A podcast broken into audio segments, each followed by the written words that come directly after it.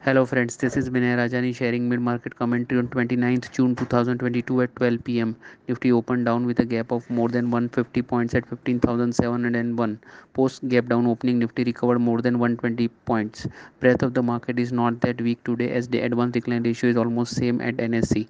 At present Nifty is trading at days high of 15,820 with the loss of 30 odd points.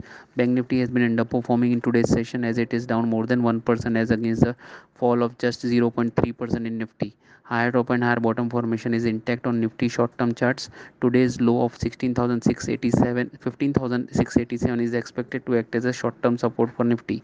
On the upside, Nifty has resistance at 15,927. Sectors like oil and gas, realty, and media are outperforming today, uh, while sectors like banks, NBFC, and auto are major losers in today's trade. Dow future is currently trading with a minor gains of 10 points. Asian markets are down today, and most of them are down more, more than 1% in today's session. Thank you, everyone.